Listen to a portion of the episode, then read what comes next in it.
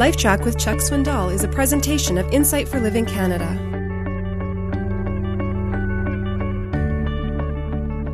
In life, belief and behavior always go hand in hand.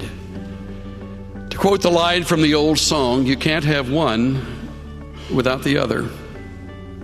And they go in that order first belief and then behavior. My mind goes back a number of years to uh, a man who was on the faculty of a fine Christian college, well respected first for his education, which was splendid, and earned doctorate in the discipline of theology.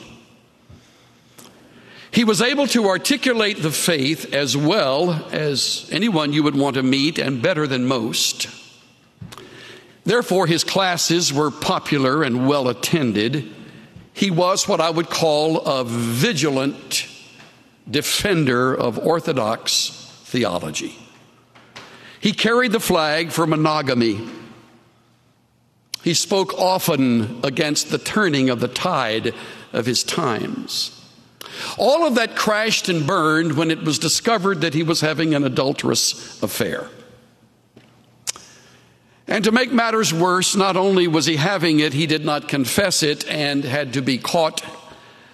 And even when confronted, would not admit it, but lied and denied until the person who confronted him said, You have been followed, and photographs have been taken, and that person sitting right over there has the pictures.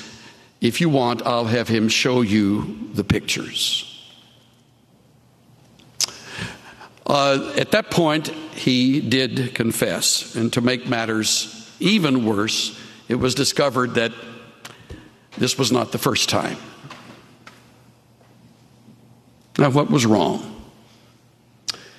There was a set of beliefs very carefully in place, but there wasn't the behavior to follow it up, to back it up, to give it force authenticity. Understand that the problem is one of erosion. Erosion is always silent, subtle, and slow. It's the, it's the frog in the kettle analogy. If the water becomes hotter ever so slowly, it will stay there till it boils to death. But the problem comes when there is the first realization that the water is just beyond tepid and the heat is increasing and the frog doesn't jump. I have a friend of mine who calls this the cookie jar syndrome. A little boy's mother had just baked a fresh batch of cookies and placed them in the cookie jar, giving instructions that no one touch them until after dinner. But it was not long until she heard the lid of the jar move. And she called out, Son, what are you doing? A meek voice called back, My hand is in the cookie jar resisting temptation.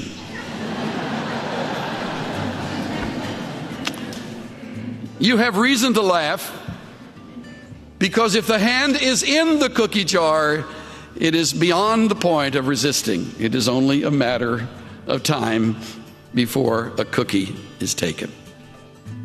And we are surrounded, folks, with open cookie jars.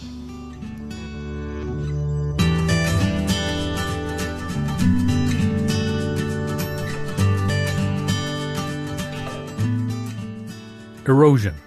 It's silent, subtle, and slow and it can happen to anyone. We're all susceptible. The key to avoiding erosion is resisting temptation. And a good way to do that is to consider the consequences your actions would have on others. This is Steve Johnson of Insight for Living Canada.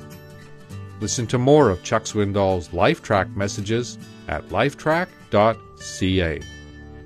LifeTrac, where life and truth meet.